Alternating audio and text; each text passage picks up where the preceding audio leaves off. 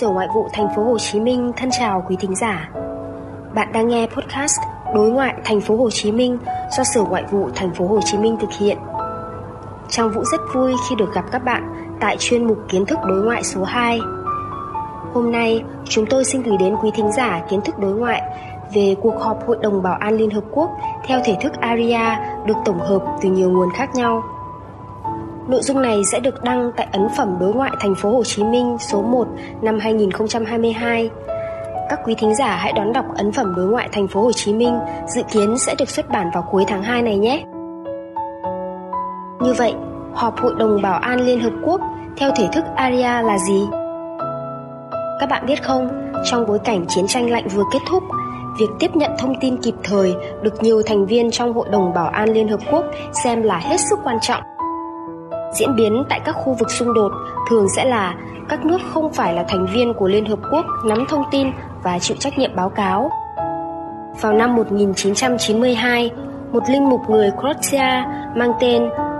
Fra Zoko Zoko đã liên lạc và mong muốn được nói chuyện với các thành viên Hội đồng Bảo an Liên Hợp Quốc để truyền tải lời kể của một nhân chứng trong bạo lực tại Bosnia và Herzegovina trong thời kỳ khủng hoảng năm tư vì không thể tìm ra một hình thức chính thức nào để tổ chức một cuộc họp khẩn cấp. Đại sứ Venezuela Diego Aria, Chủ tịch Hội đồng Bảo an Liên Hợp Quốc đương nhiệm, đã quyết định mời các thành viên hội đồng đến gặp vị linh mục tại phòng chờ đại biểu Liên Hợp Quốc. Sau cuộc họp,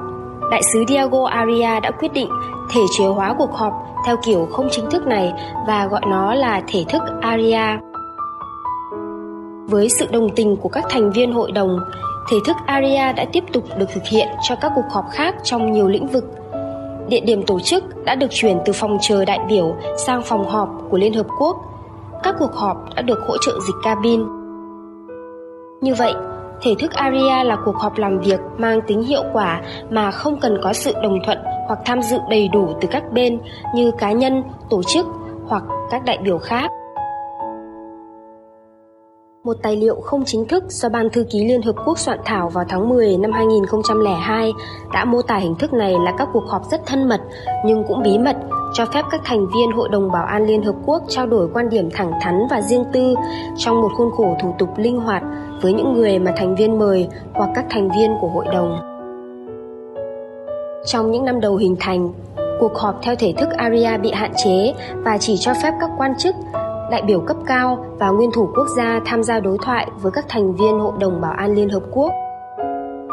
Từ năm 1999 đến nay,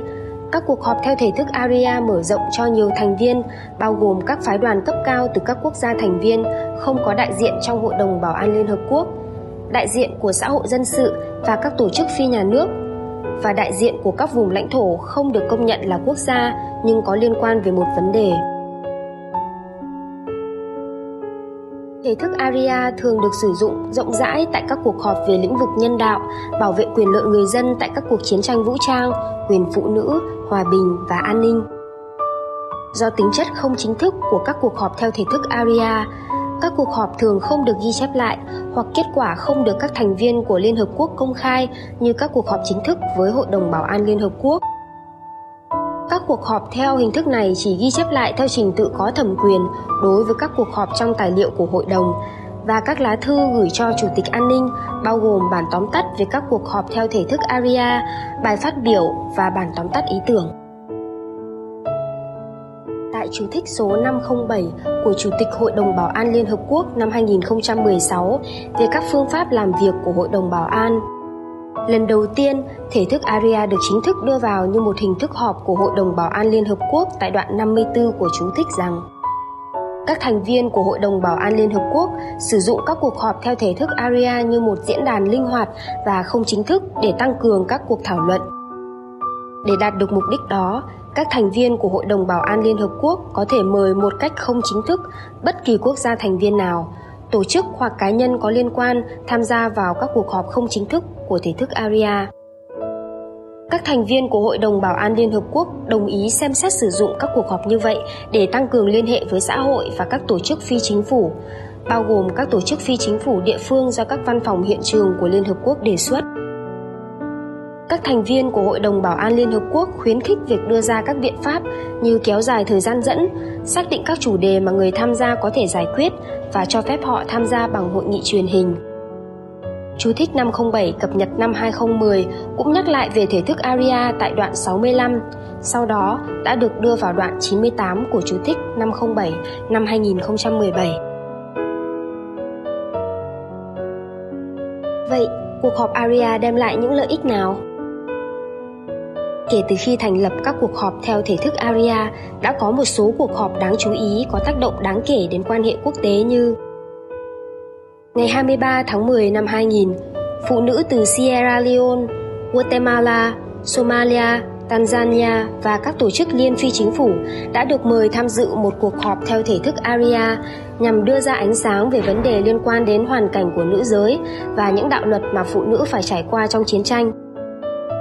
Cuộc họp ARIA về phụ nữ, hòa bình và an ninh này có ý nghĩa đặc biệt quan trọng vì trước đây Hội đồng Bảo an Liên Hợp Quốc đã lên án hành vi tàn bạo đối với phụ nữ và sự khó khăn của họ trong cuộc xung đột vũ trang,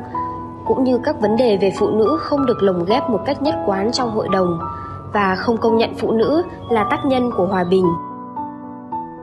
Cuộc họp ARIA ngày 8 tháng 8 năm 2016 về tình hình nhân đạo ở Aleppo, Syria đánh dấu lần đầu tiên cuộc họp ARIA diễn ra trên webcast TV của Liên Hợp Quốc. Việc phát trực tuyến các cuộc họp theo thể thức ARIA trở nên khá thường xuyên kể từ đó, với 16 trong số 21 cuộc họp theo thể thức ARIA năm 2018 đã được phát trên web và lưu trữ trên trang web của Liên Hợp Quốc.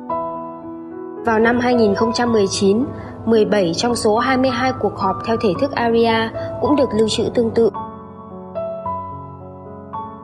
cuộc họp theo thể thức ARIA cho phép đối thoại diễn ra giữa các nước thành viên và các nước không phải là thành viên của Hội đồng Bảo an Liên Hợp Quốc thẳng thắn chia sẻ quan điểm riêng dễ dàng hơn. Thể thức ARIA còn cho phép các quốc gia thành viên thảo luận trực tiếp các vấn đề thuộc trách nhiệm của hội đồng nhằm khuyến khích hòa bình và hợp tác. Mục đích của các cuộc họp theo thể thức ARIA thay đổi theo nhiều năm.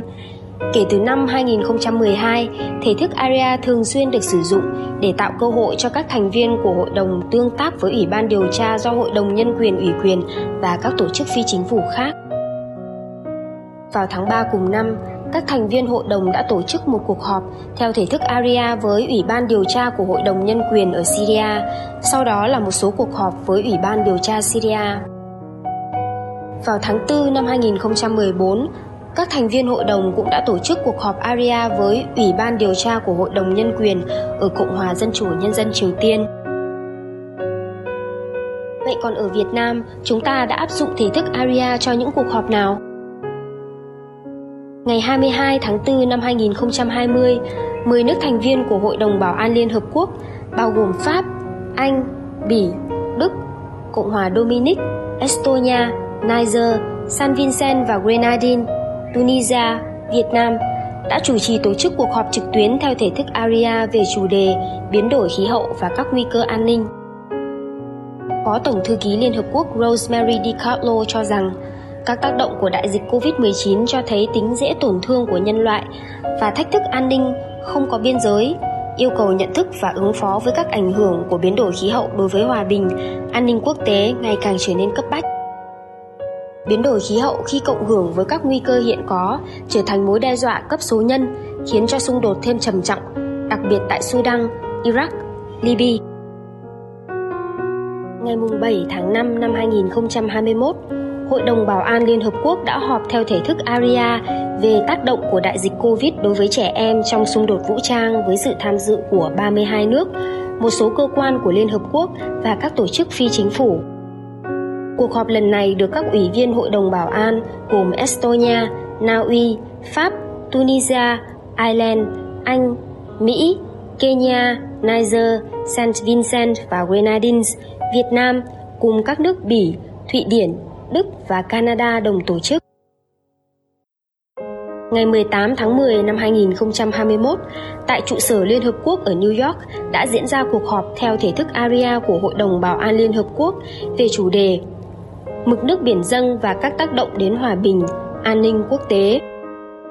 Cuộc họp được tổ chức theo sáng kiến của Việt Nam, được 10 nước thành viên của Hội đồng Bảo an Liên Hợp Quốc gồm Anh, Estonia, Ireland, Mỹ, Na Uy, Niger, Saint Vincent và Grenadines, Pháp và Tunisia cùng 10 nước thành viên Liên Hợp Quốc khác gồm Cộng hòa Dominic, Đức, Fiji, Guyana, Hà Lan, Malta, Mauritius, Romania, San Lucia và Tuvalu đông bảo trợ và đứng lên tổ chức. Trợ lý Tổng thư ký Liên Hợp Quốc phụ trách các vấn đề xây dựng hòa bình Khaled Khiari, đồng chủ trì nhóm công tác 1 của Ủy ban Liên Chính phủ về biến đổi khí hậu IPCC Valerie Mason Delmont và cố vấn cấp cao của Giám đốc Cộng đồng Thái Bình Dương Cora Pasisi đã báo cáo tại cuộc họp. Tại cuộc họp, ông Khaled Khiari cảm ơn và đánh giá cao sáng kiến của Việt Nam, cho biết mực nước biển dâng làm suy giảm nguồn tài nguyên, nguồn nước, phá hủy cơ sở hạ tầng, có tiềm năng làm tăng tranh chấp, xung đột bao gồm tranh chấp liên quan đến các vùng biển và tài nguyên biển, thậm chí đe dọa chủ quyền, quyền chủ quyền của các nước đảo nhỏ. Ngày 3 tháng 12 năm 2021, Hội đồng Bảo an Liên Hợp Quốc tổ chức cuộc họp theo thể thức ARIA về chủ đề giải quyết các thách thức của trẻ em không được sự chăm sóc của cha mẹ trong bối cảnh xung đột. Cuộc họp được tổ chức theo sáng kiến của Việt Nam, được các nước Kenya, Niger, Na Uy, Saint Vincent và Grenadines, Nga, Mỹ và Malta đồng bảo trợ và đứng tên tổ chức. Sự kiện thu hút hơn 30 lượt phát biểu và gần 100 nước trong và ngoài Hội đồng Bảo an và các nước, các tổ chức quan sát viên Liên Hợp Quốc tham gia. Ngày 21 tháng 12 theo giờ New York, Hội đồng Bảo an Liên Hợp Quốc họp định kỳ về tình hình Trung Đông, bao gồm vấn đề Palestine và thông qua một số nghị quyết gia hạn nhiệm vụ của lực lượng quan sát viên Liên Hợp Quốc tại cao nguyên Golan, UNDOF và phái bộ giám sát quân sự của Liên minh châu Phi, AMISOM. Tại cuộc họp về tình hình Trung Đông, bao gồm vấn đề Palestine, điều phối viên đặc biệt của Tổng thư ký Liên Hợp Quốc về tiến trình hòa bình Trung Đông, ông Thor Wennesland đã tham dự và báo cáo tại cuộc họp. Đến đây, chúng tôi xin được kết thúc chuyên mục kiến thức đối ngoại số thứ hai của chương trình đối ngoại thành phố Hồ Chí Minh do Sở Ngoại vụ thành phố Hồ Chí Minh thực hiện. Ban biên tập cảm ơn các quý thính giả đã ủng hộ và lắng nghe và hy vọng rằng podcast vừa rồi đã mang đến cho các bạn những kiến thức và thông tin bổ ích. Hẹn gặp lại quý thính giả tại các số tiếp theo.